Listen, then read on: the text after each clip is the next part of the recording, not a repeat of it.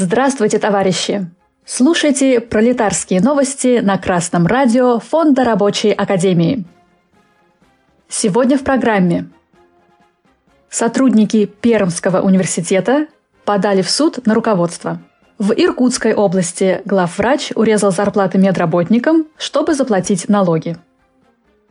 27 сентября интернет-портал 59.ru Пермь онлайн сообщил, что сотрудники Пермского университета добиваются выплат через суд. Работники требуют у руководства вуза выплатить полагающиеся им надбавки к зарплате. По их словам, выплаты прекратились с марта, после того, как пришел новый ректор. В суд обратились сотрудники непреподавательского состава. Это те, кто обслуживает работу вуза. Например, учебно-методическое управление, контрактная служба, бухгалтерия и планово-экономический отдел.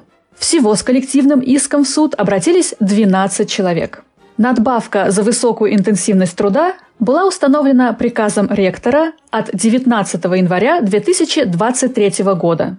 Сотрудники получали ее в январе и феврале, а с марта 2023 года выплату прекратили.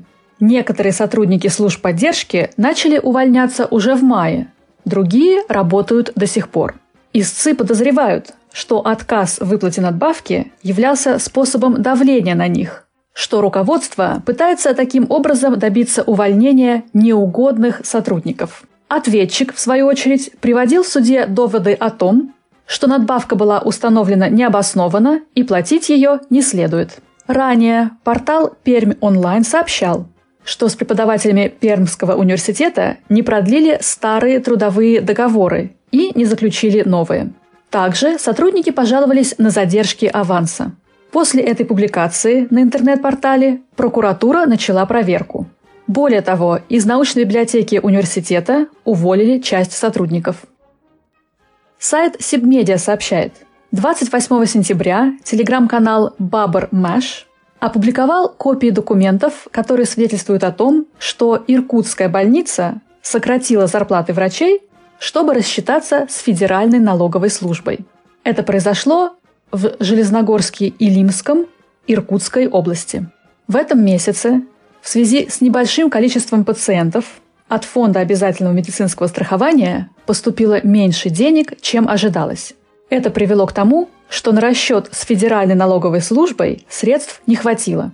Тогда главврач выпустил приказ о выплате медикам тех денег, которые останутся после уплаты налогов.